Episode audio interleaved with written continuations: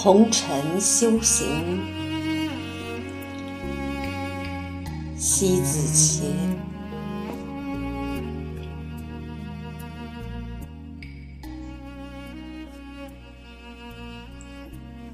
一修行不必非必车靴马影隐于山才可以修炼。纵横四海人无稀，海滨之中不在热闹者多，仅仅住心一间，就是最高的修为。这也是因为内心已修理束缚。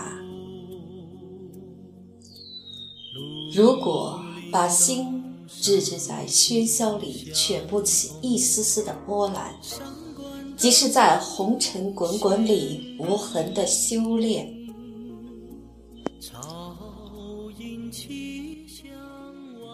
像武林高手飞檐走壁、身轻如燕、来去自如。轻盈飞过湖泊之上，不沉沦，亦不扑腾，那样是功力的深厚，是行山流水般的自如。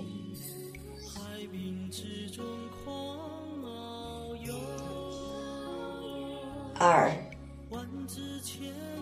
所谓的修行，最终目的不是高人一等，技高一筹。而是回到最平常的生活来，用尽心来体验本我的生命价值，本真的生活意义。明心见性，也是从平常到复杂去，然后又从复杂里追求平常。那么，怎么样的修行才是需要的境界呢？仅仅是开悟，这就是一场私人化的灵魂升华。然而，这样的净化也是为了达到人心与自然合一。或许会发现一种疗愈的天赋在觉醒，一种蕴含无比的智慧在呼唤。然后对地球和人类达成深切的守护，这些都是前所未有，并在隐藏那么多年来从不闪现过的能量。可能还有欲望，但不会把它们转化成迫切的渴望；可能还有抗拒。但不会把它们视成万恶的嫌弃。然后，你的人格将变成一种流畅优雅的舞姿，在人间来来去去，与天地存在合一。三，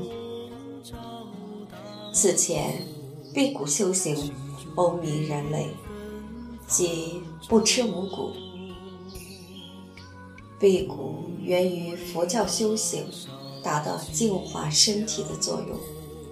这样的意义又是怎样的一种状态下完成呢？令其饿其体肤，只以流止于是隔绝一周期后，实际上得到的效果又是怎样的呢？上述两个问题不得不去深思。当然了，我不排斥，也不把辟谷变成一种唯一修行的需要。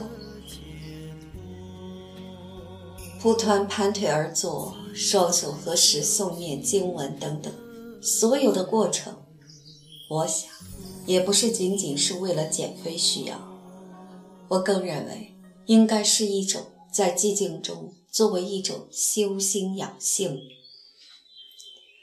而修心养性仅仅是修行的一种方式，我看来也仅仅是修行的初步阶段，也是一种通路，其目的还是把生活与本我融会贯通，心神一体。我想，这不仅仅是靠短暂的修行可以达到一定的境界，最高的境界应该是，行走在生活里的日子，时刻都是在不止不懈的修行。修行就是持久的试炼思想之丑的过程，深刻关于内心存在的空虚，彻底清除自我的意识。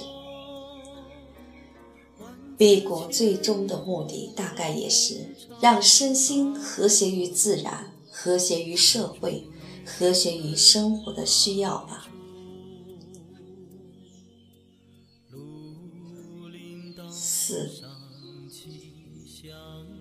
信仰的力量与宇宙是无敌，修行的需要与人类是守护。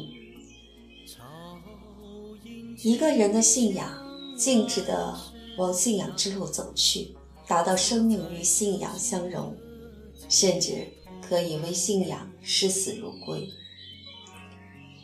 修行是人类从混沌里把生活的秩序打理到井然。把内心贪欲复杂的东西逐一卸除，让人的言行德性似一缕来去都是风轻也云淡的溢美，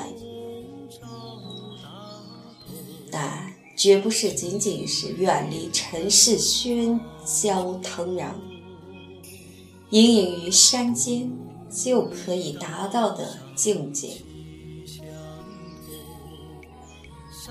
始终回避不了极度的孤独感、沉重感，亦或是绝望感的相抗衡。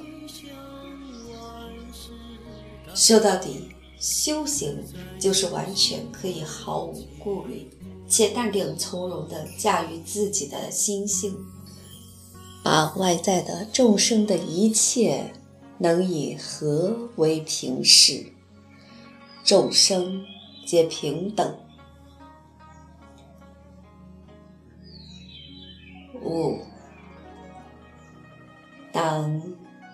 己能体验周遭与世界、与自然、与他人的连体感，就见到共性的事件大量发生，而你真正能发现一个潜在的主体经众生运作。